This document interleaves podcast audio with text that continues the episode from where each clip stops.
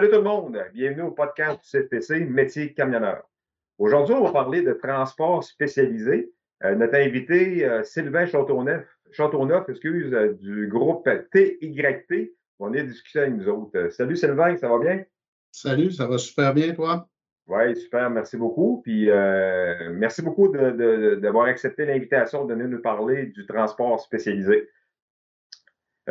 J'aimerais ça que tu te présentes un peu, Sylvain. Euh, oui, on, connaît ton nom, on sait pour qui tu travailles, mais c'est quoi ton, rôle dans l'entreprise et puis euh, ton expérience? Ben, mon rôle présentement dans l'entreprise est directeur des ateliers mécaniques. Euh, j'ai une trentaine d'années dans le transport. J'ai pratiquement toujours fait du transport hors norme. Tu as fait l'introduction avec transport spécialisé, mais on, fera peut-être une petite différence entre transport spécialisé et transport euh, hors norme plus tard dans, le podcast. Mais euh, c'est Ma plus grande expérience est plus dans le transport hors norme. Parfait. Bien, justement, vu que tu en parles, euh, moi, c'est quoi du transport spécialisé? Puis après ça, on pourra dire c'est quoi le transport hors norme? Bien, on va aller dans le transport spécialisé. C'est quelqu'un qui va spécialiser justement comme la citerne va être une spécialité, euh, transport automobile va être une spécialité, c'est de la remorque spécialisée, admettons. On peut dire, comme nous, chez TYT, on transporte euh, plein, de, petits véhicules. Fait que, euh, est, on est spécialisé, on a du transport spécialisé véhicule, mais le transport hors norme est vraiment une réglementation différente que de la norme du transport général.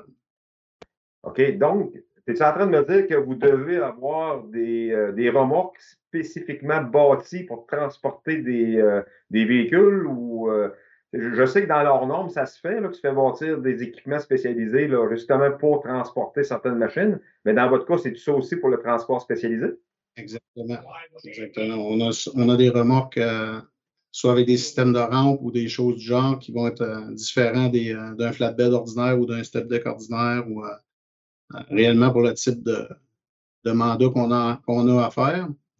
Mais euh, dans, ça va se voir plus souvent dans, dans, le hors-norme de fabriquer une remorque euh, spéciale.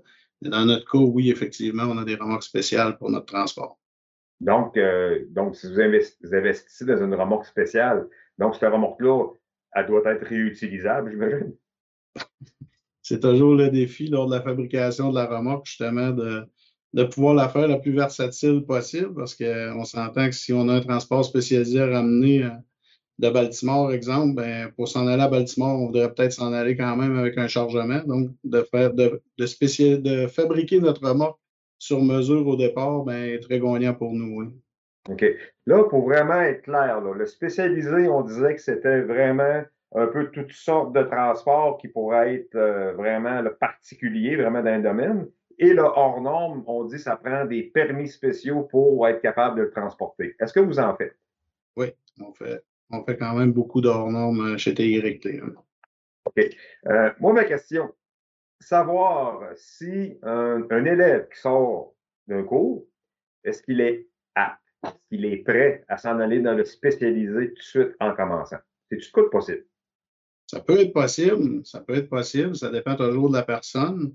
Euh, je veux dire, pour faire du, pour faire du hors-norme, premièrement, il faut avoir euh, une patience, euh, être très, très patient parce qu'on va attendre après des permis, on va attendre après des curfews, on appelle, on va attendre après plein de conditions de la route qu'on ne pourra pas rouler ou des choses comme ça. Mais ça prend énormément de débrouillardise. OK, puis on, disait tantôt avec le permis hors norme, il faut, tu, faut que tu prennes des routes déjà déterminées, si je ne me trompe pas, c'est ça? Ben, dans, les classes de permis, euh, il y a sept classes différentes de permis en partant. Si, on s'en va dans les permis hors normes, euh, on va avoir le guide, guide de, circulation spéciale permis de, excuse-moi, de permis euh, spéciaux. là, tu vas te trouver avec sept classes différentes. La classe 1 est une classe qui est les dimensions, la largeur, la hauteur, la longueur. Là, ça se peut que ça se peut que si tu es dans des, dimensions quand même assez régulières, que tu puisses suivre le, trajet normal, mais généralement, tu vas tomber quand même avec un, routing à suivre, que oui, tu vas, tu vas devoir suivre exactement les routes qu'il y a sur ton, sur ton permis. OK. Donc, là, tes différentes classes vont déterminer la sorte de transport que tu vas faire, c'est ça? Exactement. La classe 1, comme je t'ai dit, c'est euh, dimension, les largeurs, hauteurs, etc. La classe 2, c'est les bâtiments. Par exemple, si tu rencontres une maison préfabriquée, ces choses-là, oui. ça va prendre un permis spécial classe 2. Euh, si on va dans le transport de piscine, c'est un autre, une autre spécialité qui est la classe 3. Si on va dans le dépannage, ça va être la classe 4. Euh, classe 5, ça va être la surcharge. Donc, dès que vous voyez un véhicule qui est en surcharge, il y a automatiquement un permis de circulation classe 5. La classe 5 est souvent jumelée avec la classe 1, qui va être 1 et 5, parce qu'on va avoir pratiquement toujours de la dimension lorsqu'on a du poids.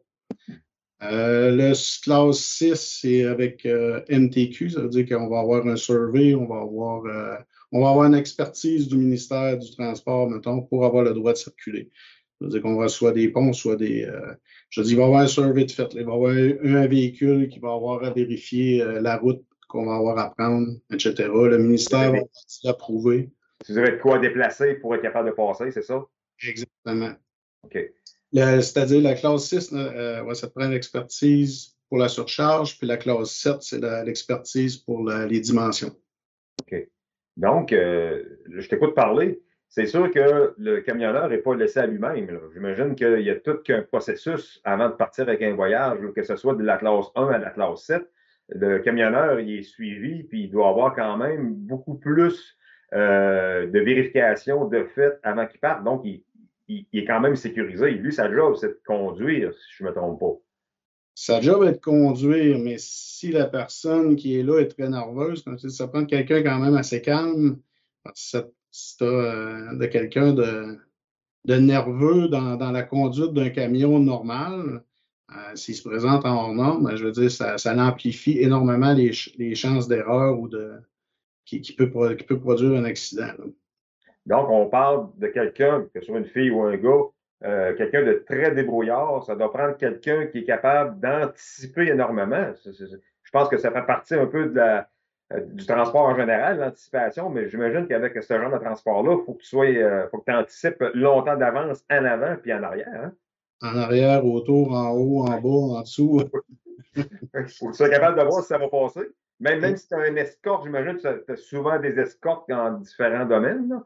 Mais tu dois être obligé de vérifier quand même beaucoup euh, tes alentours. C'est ça qui est un peu drôle parce que si on tombe avec escorte, c'est sûr que le voyage est plus gros, sauf que parfois il peut peut-être tomber euh, entre guillemets un peu plus facile parce qu'on a plus qu'une paire de yeux pour, euh, pour, pour, voir ce qui s'en vient. Mais quand même, de, de faire totalement confiance à l'escorte n'est pas une bonne solution non plus. Il faut que la personne, faut que la personne en charge, c'est le camionneur. Donc, c'est à lui de prendre en charge totalement, euh, prendre les responsabilités de A à Z. c'est quand même pour moi, c'est une super de belle responsabilité. C'est quelque chose que je trouve super. Euh, je pourrais amener euh, une petite virgule de même. Tu me demandes est-ce que c'est possible? Ça me fait penser que oui, parce qu'ici, on fait, chez TYT, on fait les, les, les ATE, les alternances travail-études. Donc, on a formé quand même beaucoup de, de personnes depuis que je suis présent ici. Puis on a beaucoup de personnes que lorsqu'ils sortent, on, va les accompagner là-dedans euh, assez directement. Puis j'ai une personne qui travaille ici aujourd'hui qui ne vient pas d'un ATE, parce que malheureusement, on n'a pas d'ATE à, ce moment-là, mais qui, euh, qui est dysphasique, puis qui est, capable de. Aujourd'hui, est aux États-Unis, cette personne-là, puis elle travaille, puis elle est fonctionnelle à faire du hors-norme, à faire peu importe ce qu'il y a, puis elle est quand même dysphasique sévère oui, si la personne a veut, si la personne se, donne et, s'applique dans ce qui, ce qui, lui est mentionné, puis qu'elle est capable de lire euh, un permis, puis de comprendre les, directives qui vont lui être données de, son équipe autour, une personne est capable d'intégrer leur norme assez rapidement. Donc, c'est ça. Vous autres, là, prenez pas un, élève ou quelqu'un qui arrive dans le transport, puis vous ne les garochez pas là-dedans. vous les formez toujours, en réalité. C'est une formation continue avant d'embarquer dans le dans le, le, le, le spécialisé. Là. 32, 33 ans plus tard, j'espère encore me, faire enseigner des choses puis euh, apprendre avant de partir avec quelque chose parce que oui, euh, c'est un, éternel recommencement, l'apprentissage dans, le transport, encore plus dans, dans leur norme. c'est sûr que quand tu commences, que ce soit, même quand tu, comme suis dans la trentaine d'années et plus là, dans le transport, puis je fais des voyages là, qui sont supposés être bien faciles normalement, puis écoute, j'apprends encore, là, il y a plein d'affaires, mais je vais tout dans le spécialisé dans leur nombre. Euh, donc, qu'est-ce qui pourrait faire que euh, c'est pour être intéressant? Là. Un voyage, mettons, je décide là, de partir euh, pour vous autres, puis j'ai un voyage spécialisé, spécialisé hors nombre, mais je sors du Québec. Mettons que je m'en vais dans l'Ouest canadien. C'est possible, j'imagine. Puis comment ça peut prendre de temps avec les restrictions, tout dépendant du voyage, pour se rendre dans l'Ouest canadien? Bien, ça, euh, c'est une question qui est difficile à, répondre parce que ça va dépendre exactement du voyage, des restrictions qu'il va avoir. quand tu me posais, à, mesure que tu posais la question, euh, je te voyais venir un peu, puis euh, je me rappelle juste avoir fait un voyage que Sherbrooke, Sherbrooke, Montréal a pris quatre jours et demi. Ah oui? Oui, fait que là, si, je monte le même voyage dans l'Ouest, ben, il va me prendre, va me prendre un mois, tu sais, mais ça dépend vraiment des restrictions qu'on a. Puis encore là, d'un État à l'autre ou d'une province à l'autre, les restrictions ne sont pas les mêmes. Si on s'en va vers l'Ouest canadien, la hauteur est souvent vraiment pas problématique, étant donné leur route, etc. Les viaducs, ils n'ont rien. Euh, si tu t'en vas dans le coin de New York, ben, c'est pas, la même, pas la même histoire. Puis pourtant, tu vas avoir le même voyage, mais ce n'est pas les mêmes conditions. oui. Donc, euh, tu peux euh, tu peux t'attendre de découcher euh, pendant longtemps, là, tout dépendant du voyage que tu vas avoir. C'est une possibilité. Oui, c'est une possibilité d'être parti assez longtemps au nord. OK. Donc, c'est des choses quand même que tu sais d'avance. Tu n'apprends pas ça en, en, cours de route. Là. Non, non, j'imagine, j'espère pour toi que tu es bien informé avant de partir. Ça peut poser problème autant au bureau qu'à toi. Là. Oui, oui, oui, parce que tu vas revenir à la maison avec un sac de plastique sur la galerie. Là. OK, ben écoute, euh, donc, moi, c'est sûr et certain que mon but premier, c'est de voir euh, avec toi la possibilité qu'un élève puisse commencer chez vous. Donc, tu me dis que oui. Euh, ça prend certains quand même critères. Là, on parlait, euh, tu disais, il faut qu'il soit débrouillard, il faut qu'il soit quand même assez, euh, qui anticipe. Que, caractère, côté caractère, ça prend quoi? là? C'est quand même particulier aussi. Là. Plus tu es calme, mieux ça va aller. Plus il est calme, ben, écoute, on, en a, c'est sûr qu'on en a. Fait que, écoute, je pense qu'on on pourrait parler éternellement là, de ce genre de transport-là. Puis, mais quand même, ça a fait un tour un peu du, euh, du contenu, puis euh, on sait un peu euh, comment ça en est là-dedans. Fait que, écoute, Sylvain, moi, je te remercie beaucoup d'avoir participé à, notre podcast. Ça a été très enrichissant.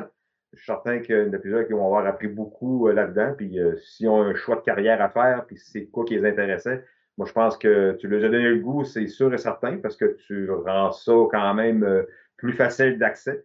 Fait que euh, je te remercie énormément de ta présence. Puis euh, écoute, j'espère qu'on va pouvoir parler ensemble justement là, euh, possible ATE, n'importe quoi. Là.